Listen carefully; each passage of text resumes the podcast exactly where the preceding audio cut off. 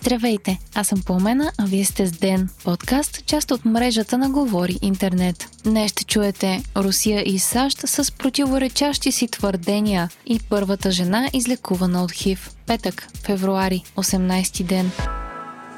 Тази сутрин Русия разпространи нови кадри, на които се вижда как военна техника се изтегля от Крим. Въпреки това, САЩ и НАТО продължават да са силно скептични относно Москва и реалното намаляване на напрежението на границата с Украина. Представителят на щатите в Организацията за сигурност и сътрудничество в Европа е заявил, че мобилизацията на руски военни по границата с Украина е най-значимата от края на Втората световна световна война. Според официални лица от САЩ в момента има между 169 и 190 хиляди руски военни в и около Украина, пише BBC. От Руското министерство на отбраната пък съобщиха, че в събота Русия ще проведе учения с балистични ракети, които ще бъдат наблюдавани от президента Владимир Путин. От съобщението става ясно, че в учението ще се включи и Черноморският флот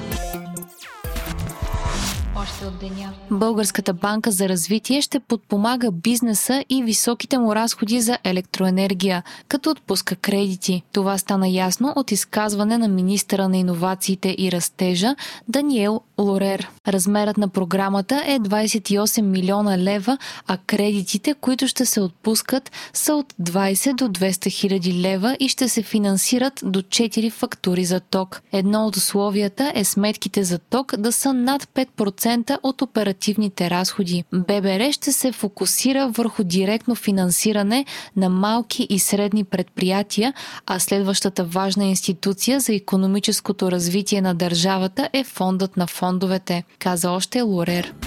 Тази нощ е избухнал пожар на борда на ферибот, плаващ в Юнийско море, съобщи Reuters. На борда му е имало 239 души, а по информация на Българското външно министерство, цитирана от БНР, 127 от тях са българи. По-голямата част от пътниците са били евакуирани успешно на остров Корфо, но има съмнения за най-малко 10 липсващи. До този момент няма данни дали сред тях има българи. Италианският ферибот е извършвал редовен маршрут между Игуменица и Бриндизи.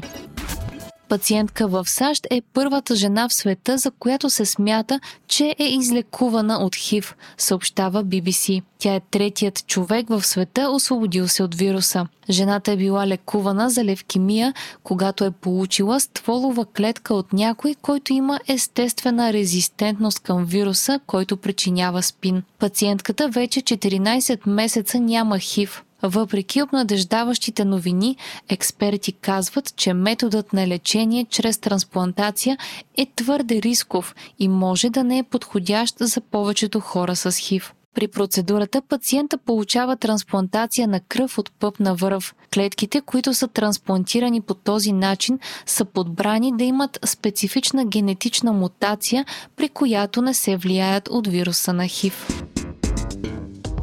Вие слушахте подкаста Ден, част от мрежата на Говори Интернет. Епизода подготвих аз Пламена Крумова Петкова, а аудиомонтажа направи Антон Велев.